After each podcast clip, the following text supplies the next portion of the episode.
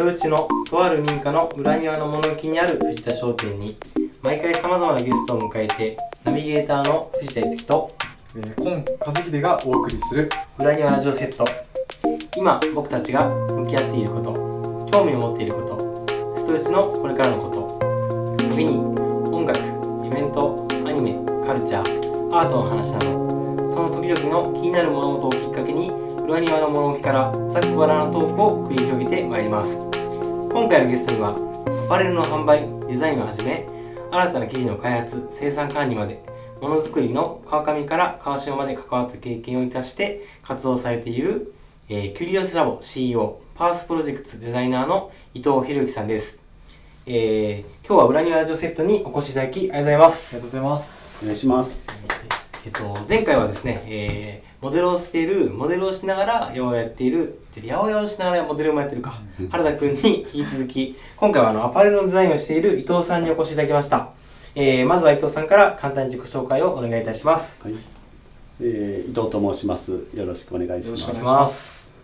えっ、と、まあ、香川県生まれで、ずっと大学、あ高校卒業までは香川の、まあ、高校に行って、そこから大阪の芸術大学の方に入って、卒業後はもうずっとアパレルの、まずは販売をしていて、そこから、まあ、あのセレクトショップの方に入って、買い付け、まあ、その当時買い付け、まあ、国内の買い付けもそうなんですけど海外にちょっとこう行って、えー、と向こうの洋服屋さんを回って買い付けするというようなこともしたりとか経験してその中でえっ、とその自社のオリジナルのまあ服を作るっていう方向になってきて、そっちの方の担当を主にやっていたんですね。ははまあ、その中で、まあ、工場さんとこういろいろとやり取りする中で、まあ、結構今あの日本の国内の生産っていうのがどんどんまあ海外に流れていってる状況ですごくあの技術はあるんですけどなかなかこうその売りの現場と作りの現場っていうのは噛み合ってないところをすごい感じていてはい。そこでなんか僕ができないかなっていうことでその今度縫製工場さんの方にはい。入社して、そこのブランドを立ち上げて、まあ、大きく言えば消費者と生産者をつなげる役割を僕はしたいなと思って、まあ、入社しました。そこでまあブランドを立ち上げて10年ぐらいですかねまあもう海外でも展示会するようになって東京にもあのお店を作ってで、まあ、そうする中でやっぱり他の工場さんともまあ知り合う機会があったんですけど、まあ、そういうまだ工場も本当にあと何年これって続けれるんだろうみたいな国内生産っていう状況にまで来ていて、はい。なんとかまあその方たちと同じ今までその前職でやってきたことを他の工場さんともやれないかなっていうので、まあ退職して自社のブランドを立ち上げてあの今ちょうどまあこの間展示会が終わったんですけども、次の 22SS、まあ、春夏と言われるものの展示会をしたという流れですね。ありがとうございます。あのもう芸術大学に行ってからとずっとアパレルでお仕事されてきたかと思うんですがはい、まずあの一番最初に、えっとまあ、少しお話を伺ってたのはあのアパレルにもともと興味があったということでその興味を持ったきっかけみたいなのがあれば、ぜひ教えていただきたいです。興味を持ったきっかけですね。過去の生い立ちから入ってきちゃうんですそうですね。でも一番大きく変わったのははい多分中学校3年生ぐらいの時まあ部活やってたので、はい。なんか割とその時も好きな服をこう自分でこう、まあ、僕軟式テニスっていうソフトテニスと言われる今やってたんですけど、やっぱり洋服が公式に比べてはい。まあかっこよくないんですよね。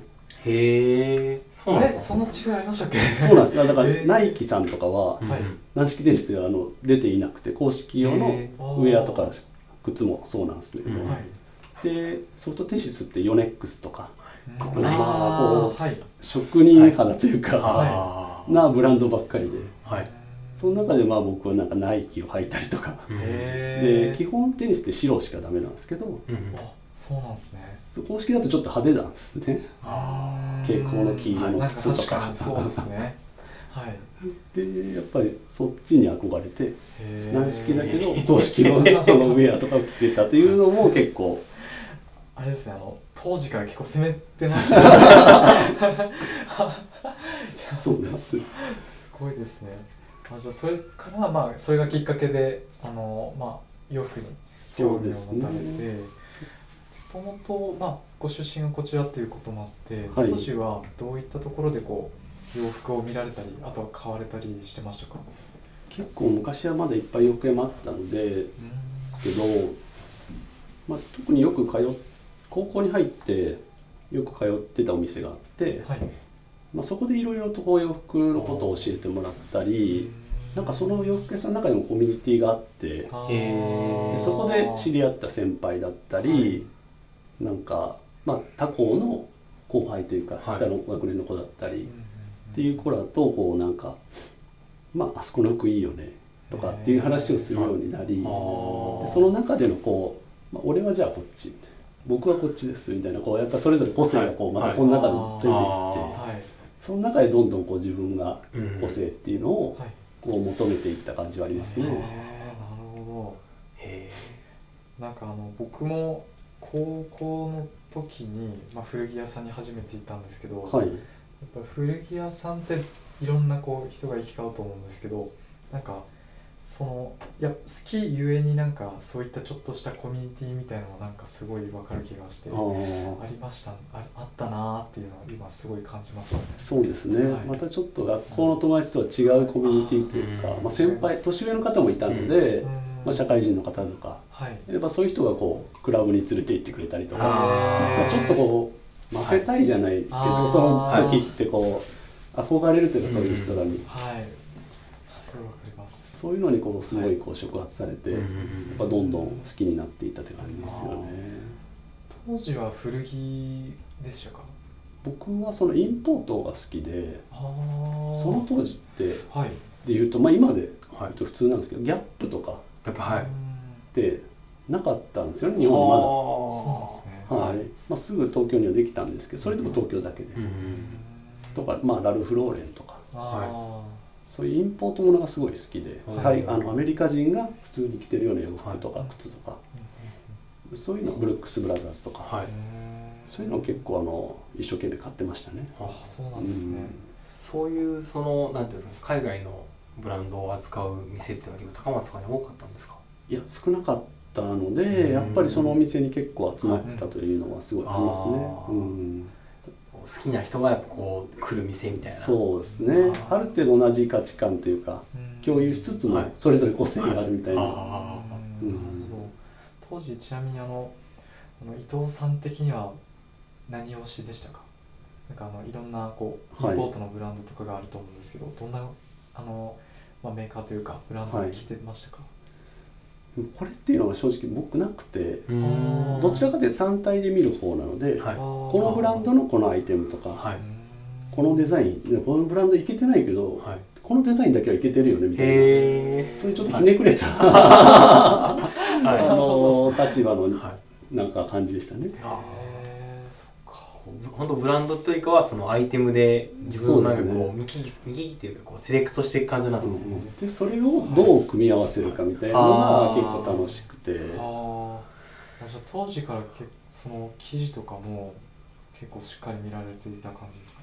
そうですね。好きな記事とか面白い記事とかあとまあディテールうん細かいその仕様ですね、うん。そういうので買ってたのもありますよね。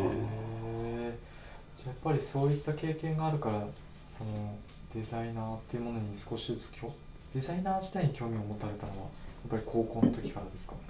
いやいやその時はまさかそんなねなると思ってなかった。そうなんですね、はい。じゃあ単純に着るのが好きで。そうですね。へだからへそうなんですよ。僕ブランドにはまったことがなくて。あー。あ逆なんですね。そうなんですね。そうそうそう。なんかこう高校の頃ってなんかあの自分の好きな有名人が着てるブランドがなんかかっこいいみたいななんか感じにななんか僕の周りになった気がするんですけど、先輩が着てるあのブランドがいいみたいな、うんだけどそうじゃなくてなんていうんですかね。それぞれの単品を見てるけどでもなんか服は好きみたいな。そうね。それをまあ組み合わせる、うん。これにこれ合わせるかみたいなのが結構好きで、うんよく聞かれるんですけどどんなブランド好きなんですか？は本当に今までなくてここのブランドが好きだったみたいな、あはい。当時もあのやっぱりあの裏腹っていうのがすごい、うん。流ああ行っ僕が高校生ぐらいの時流行ったんですけど、はい。まあ、最初ちょっとかっこいい、まあ、靴とかねやっぱり学校にも履いていけたので、うん。靴とかやっぱみんな買うんですけどみんながこうレッドウィング履き出したら、はい。俺じゃあ違うこうダの箱みたいなタイプだったんで、そういう感じですね。ちょっとひねくれてるんですよ、はい。性格悪いですよね。いやいやいや。あのだからこそのやっぱりデザイナーさんなのかなって思いました。いやいや。やっぱその世の中のまあ流れももちろんですけどそことこうあの逆行するというか、うん。ちょっとあの反骨心みたいななんかそういうなんか精神がやっぱりあの今に今にもやっぱり通じられてるのかなっていうのはちょっと感じました、僕なんか逆にその、まあ、逆に伊藤さんに聞いてみたいんですけど、うん。そのまあみんながレッドウィングって違い使うとかうん。あると思うんですけど、うんそのそのでも伊藤さんこう結構ずっと使い続けてるものとかあったりします？そのこのこれはずっとこれみたいななんか、あ変わらないもの、はい。なんだろうずっとっていうのはないね。やっぱり周期で履きたくなるとか、着たくなるっていうものはあるんですけど、なんか定番的に持ってるものはあんまあんまないって感じですか？そうだからまあ買うのは買うんうんだけど、履くのはまた別というか、あまあ欲しい単品でデザインのものがあれば買うんだけど、うんうん履くのは5年後とかあ10年後とあか寝かせるんですか？それはちょっと。あえてじゃないんだけどあんまりこう流行ってると出たすぐとかに履きたくないタイプ確かにああなんかちょっとそれ買ったんだみたいなこうはい思われるのも嫌なのかちょっとちょっとわかる気がす。恥ずかしいというか。うん。そうそうそう。うんああそれでもうん。だから僕もすなんか古着屋さんに行ったのは結構それがあったな。あのなんでしょう。みんなが着てないものっていう言い方あれですけど他の人とは違うものみたいなうんのを意識してて結構なんかゴテゴテしてたなって思いまあした。ー。今だいぶ落ち着いたんですけど。確かに。そうなんですよファッションってそうですよ多分他と一緒じゃ嫌だっていうのが原点にあるような気がするんですけどね。うん。純粋なファッション。うんなんかうん。なるほどそうですね。でも一人ぼっちは嫌みたいなね。なんか不思議な。分かる人には分かってほしいみたいなところもあったりとか。そうですね。そこで分かる人がいるとあそうだよねってなるそのそうそう。なんでしょう。仲間意識みたいな。はい。それも確かにそういう仲間が多かったですねみんな。あいまだに付き合いはあるんですけどうんそれこそまあデザイナーになった子もいるし。おああそうなんですね。はうんいなんかお店やってる人もいるし、はい。っていうので。うん。なんかそういった中でこう高校、まあ、学生時代に洋服にすごい興味を持たれたかと思うんですけどはい。その後にあの、えー大阪、えー大阪技術大学はい。の染色コースを選ばれたのには何か理由があったんですか、これあんまりまっともな答えではないかもしれないですけど あのーまあ大学で、えっと、その洋服っていうのを学べる場所ってほとんどないかったんですね。だからどっちかっていうとそれだと専門学校になってしまうんですよ。はい。はい。でそのまあ4年生の大学に行くっていうのははいこうあったのでなんかないかなって探していた中で唯一ちょっとこうあと僕は大阪に行きたいっていうのもあったので東京じゃなくてねはい。そこはやっぱ大阪に行きたいって思った理由は何かありますか？結構これはあのイージーな考えでやっぱ先輩その洋服好きな先輩とか何人か大阪に行ってたっていうのと、うん。あであとやっぱ大阪って古着がすごい強かったので、そうですね。はい、結構もう珍しいものがはい。安く買えるっていうおので、そういうのはすごい興味があったんで大阪行きたいなっていうこう勉強したいというよりはそっちがメインであってその中で、まあ、大阪芸大だったらその染色っていうことを学べるっていうんで、それだったらなんかこう自分も興味持ってできるかなと思って、はいうん。いうのでこうまあ受けたらたまたま受かったみたいな。うん。ちょっと脱線するかもしれないんですけども、はい。伊藤さんの中でこう洋服っていう言葉もまあ結構使われるかなと思ったんですけどはい。洋服っていう言葉には何かこうこだわりというか何かありますか？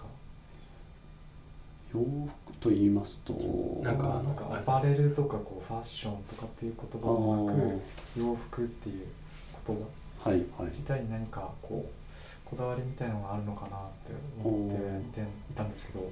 確かに洋服僕の中で洋服っていうのはこうあくまでもものというか。はい。うんうんうん。であって、うんファッションっていうのはもっとこう抽象的な、イメージでなんかこう楽しいものというかファッションって、うんうんうんそういうイメージでこう使い分けはしてるかもしれないですね。ファッションを学ぶというよりは洋服を学ぶというのはこうはい洋服の作り方とか、その生地だったりとか、そういうことを学ぶっていう意味で洋服をこううん。言葉を使いますかね。うなるんほど。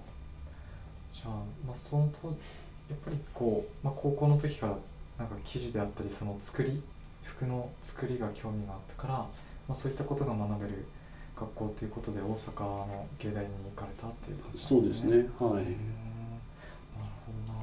結構作品作りはもりもり染色をしたんですか？いやいやそれがまあ全然してない。というのもいざ入ったら、はい。はいあの染色どっちかっていうとこう本当に染めておるっていうんでみんなこう着物を作りたいとか。あそっちなんですか？そっちだったんですね いざ入ったら。で女性の方がもうまあ30人ぐらい。で、うん。男性3人みたいな。あえ伊藤さんの時代でもうその比率になってるんですか？美大というかその。もうそのコースは特にねやっぱり着物作りたいとか染色したいっていう人って女性の方がやっぱ多いから、はい。はみんなそういうのが作りたいって言って入ってきてて。だからこう糸染めてはい。旗を折ってでそれをまあ着物にするみたいな、は染めたりこはい。型染めとかいろいろはい。柄染めたりとかもあるんだけど、うんうんそうそうそうそう。いや本当めちゃくちゃその中でも結構珍しい感じで来たみたいな。そうだね。だいぶ浮いてたと思うな 当時は、はい。うん。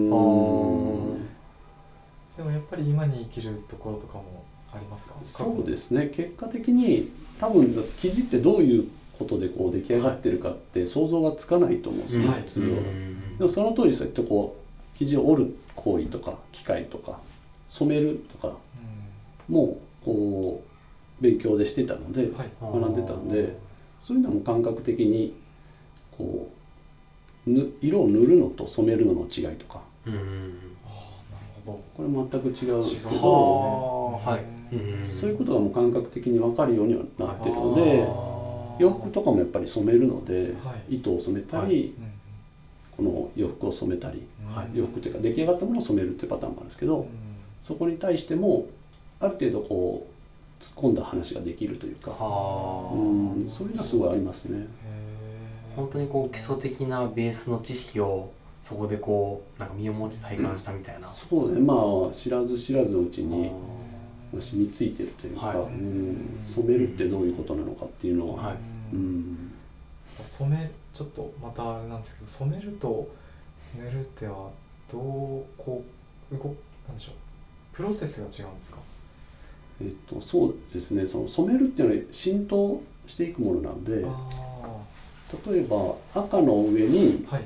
赤いものに青いものをそ赤い生地にを青く染めるうん。ってなると、まあ、例えばその塗る方だと赤い上に青を塗ったら青になるんですけどね、うん。ペンキとかで言うと分かりやすいんですけど、だけど染める方はやっぱり赤い上に青い色を染めると紫っぽくなるんですよね、その色が重なり合うというか、うん。そういう違いがあるのあで、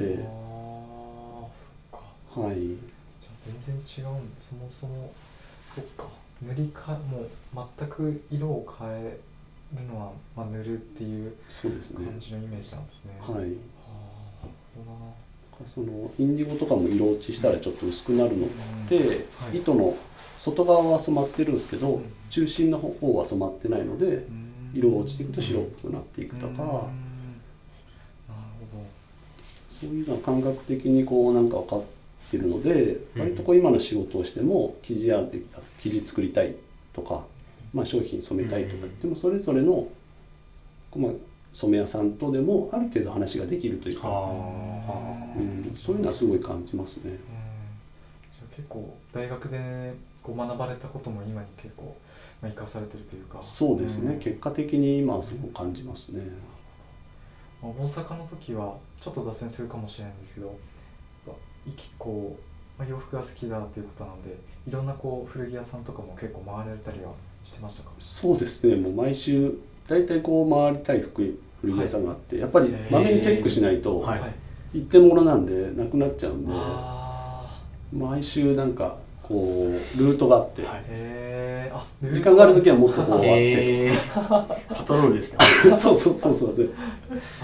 あの伊藤さんは、はい。えっと、学生の時は、えっと、その洋服にすごいお金をかける方でしたか？そうですね。以外逆になかったので僕趣味が。だかああそはら別に別になんていうんですか。他のことにはもう全くお金を使わず洋服しか使ってないですね。なるほど。いや前回でこうなんか、まあ、文化文化服装の話になったんですけど本当にその服服をあバイト代は全部服に使うぐらいそのファッションジャンキーな人がやっぱ多いみたいな話伺ってはい。伊藤さんもそんな感じだったのかなって。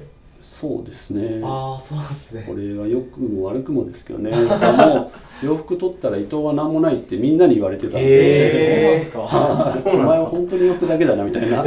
常識もないし。作法もなってないしみたいな、へそうなんですね、はい。あーなんかじゃあその当時そのよく行ってたおなんでしょういろいろ回られてたと思うんですけどはい。すごいこうエッジの効いたあの古着屋さんもありましたか？そうですね。やっぱ特に大阪の古着屋さんはすごくこう、はい。独自の仕入れルートとかも持っているので、独自の仕入れるまあ、現地にやっぱり行って、すごいこうもう大体、まあ、みんなロサンゼルスとかニューヨークとか大きい都市にやっぱ行くんですけど、まあ、どっから見つけてきたのかな。本当になんかすごいものをこう掘り出してくるバイヤーさんがいっぱいいて。そうなんですね。そういうタイプと独自のセンスで年代関係ないよみたいな、うグッドデザインのもの。をうん。仕入れてくるっていう人もいて、はい。なんかそこはすごく面白くてはあ。僕は両方行ってたんですけど。そうなんですね。結構東京からもはい。かなんか買いに来て並ぶとか。あそうなんですね、っていうのも、まあ、今はちょっとないのかもしれないですけど昔はすごいあって、うん確かになんか大阪はすごい古着のイメージがで結構、なんだろう勝手な印象ですけどパンクなイメージありましたね。あなんかあもうボロボロの洋服着たりみたいなそうですんなイメーねジがありました伊藤さんもそういう服着られたりしましたか？僕は着てないですね基本的には。そのテイストとしてパンクのテイストを取り入れるっていうのはあるんですけど、やっぱりそれに染まるってことはなくて、あえてそれに古着をはいなんかこうパンクなアイテムにじゃあドレスのシャツ合わせるとかあー。わかりやすく言うことですね。はそういう着方が好きで、あー。組み合わせってさっき言ってた本当にこう何に何合わせるかみたいな。ので、こう遊ぶ感じってことですね。そうね。だからブレンドだよね、うん。まさしく。ブレンドですね